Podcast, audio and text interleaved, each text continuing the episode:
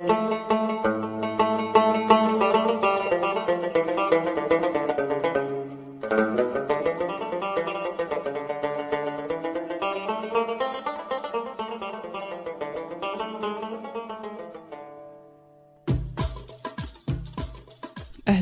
أنا مرام وهذا بودكاست شاي حبق في هذا البودكاست أشارككم معلومة يمكن تخلي حياتكم أفضل.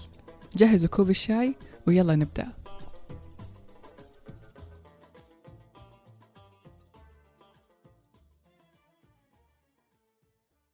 قبل عدة أشهر ظهر تطبيق ChatGPT. هذا التطبيق اللي هو يعتمد بشكل كبير على الذكاء الاصطناعي.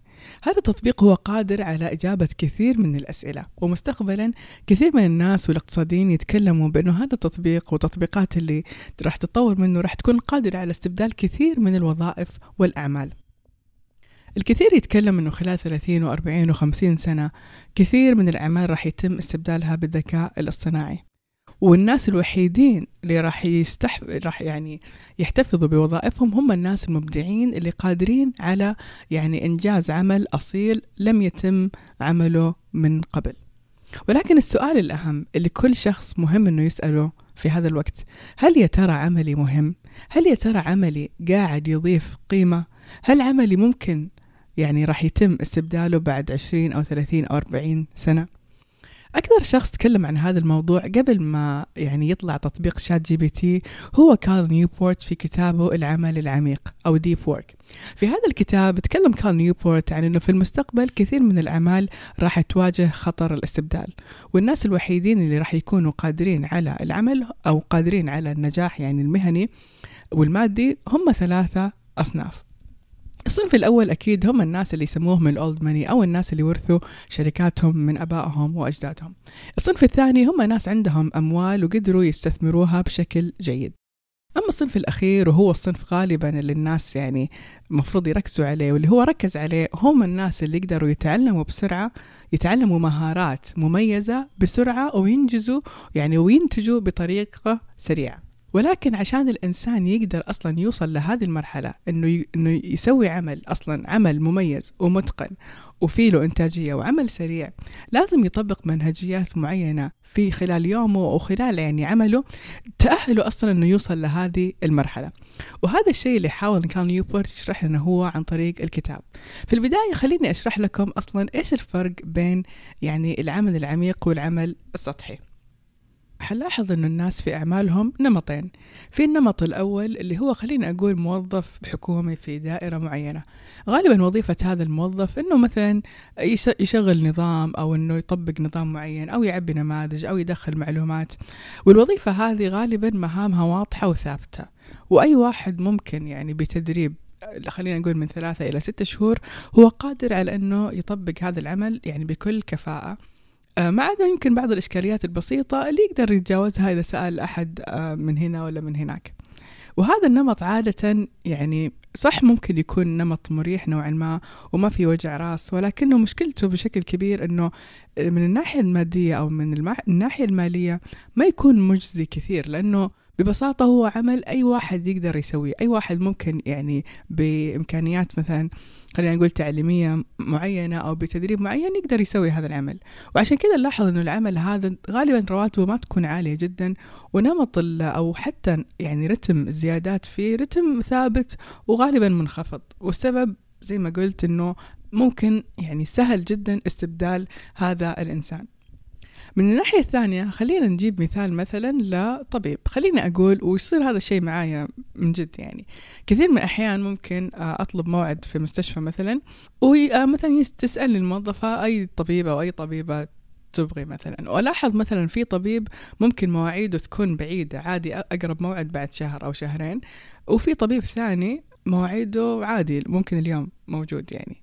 طيب خلينا نركز على الطبيب هذا اللي مواعيده بعد شهرين. إيش اللي خلى الطبيب هذا يعني يصير الضغط عليه؟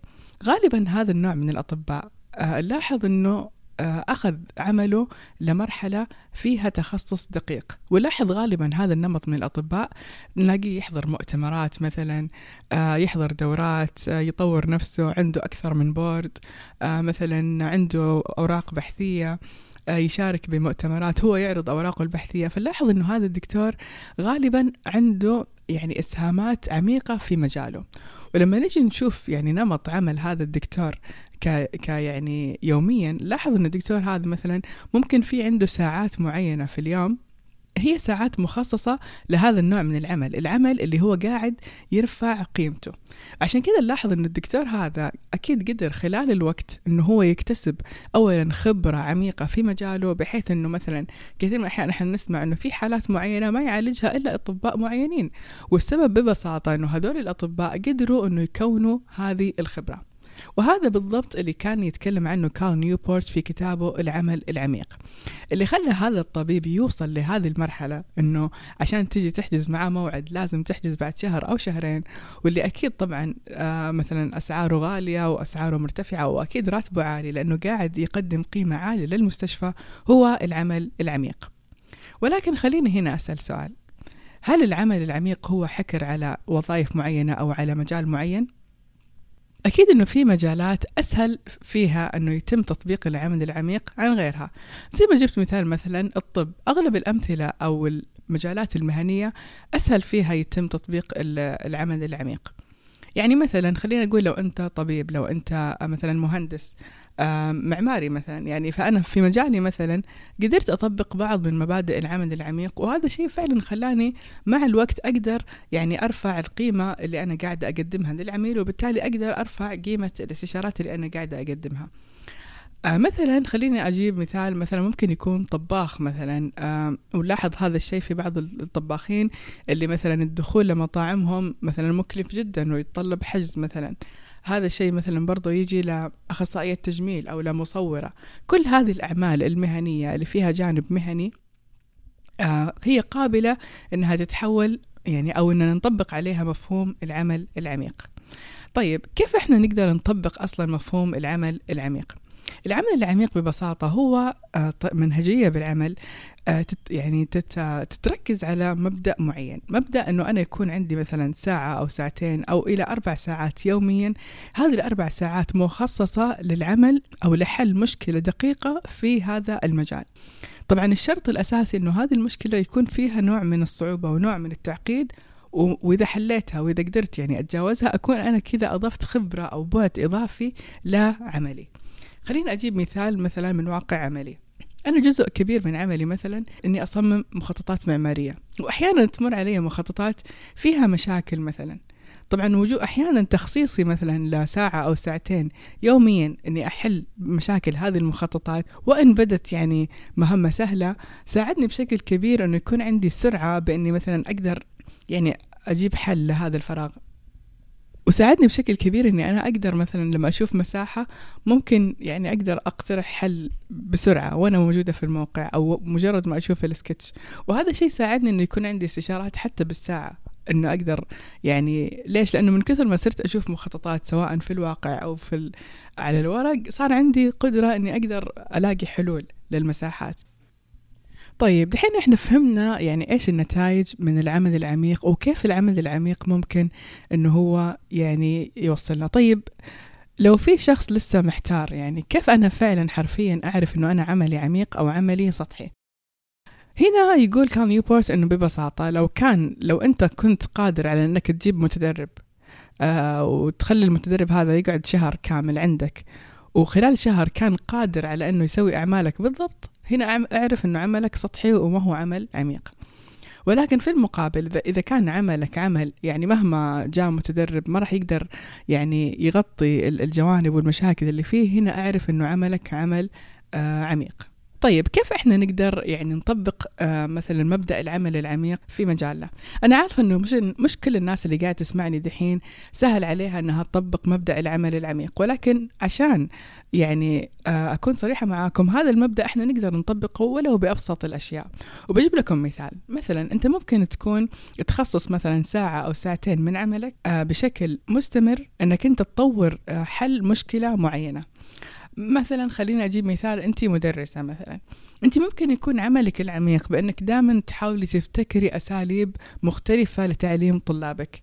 ممكن إذا أنت كنت شخص مثلا يعمل في آه، مثلا تعبئة بيانات ممكن أنت عملك العميق يكون في إيجاد مثلا أو تحليل المشاكل اللي تواجه الناس في تعبئة البيانات وممكن أنت تبتكر نماذج يعني أسهل أو طريقة أسهل أو نظام أسهل للعمل.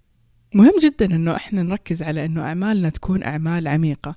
وحتى لو كان عملنا في الوقت الحالي هو عمل سطحي إحنا ما زال عندنا القدرة على إننا نحوله لعمل عميق. بحيث إنه إحنا نقدر نختار مثلا مشكلة معينة وهذه المشكلة نصير نعالجها بطريقة مختلفة طريقة ما تم معالجتها من قبل. هذا الشيء راح يخلينا نساهم إنه عملنا يكون عمل عميق وبكذا نضيف قيمة أعلى لعملنا عن القيمة الحالية الموجودة. للأسف إنه في الوقت الحالي فكرة إنه يكون عملي سطحي ما صارت فكرة يعني خلينا أقول فكرة عملية أو ما هي فكرة أبدا جيدة. لأنه إذا كان عملي سطحي هذا راح يحطني تحت خطر كبير إنه يتم استبدالي. ولكن الخبر السار إنه ترى كل الأعمال نقدر نخليها أعمال عميقة وكل الأعمال نقدر نخليها أعمال مهمة. ففي النهاية اللي أبغى أقوله إنه كلنا نقدر نخلي أعمالنا مهمة. ولكن الطريقة اللي إحنا نتعامل فيها مع مع أعمالنا هي اللي راح تحدد إذا كان عملنا عميق أو عملنا سطحي. أتمنى الحلقة هذه تكون ملهمة بالنسبة لكم وتكون سبب إنها تنوركم يعني في المجال المهني وتخليكم تستلهموا أفكار كيف تحولوا أعمالكم لأعمال عميقة تقدر تضيف قيمة لكم وقيمة لمجتمعكم. أتمنى منكم دعم هذه الحلقة ومشاركتها مع أي شخص تعتقدوا أنها تهمه وشكرا لدعمكم وشكرا لكم.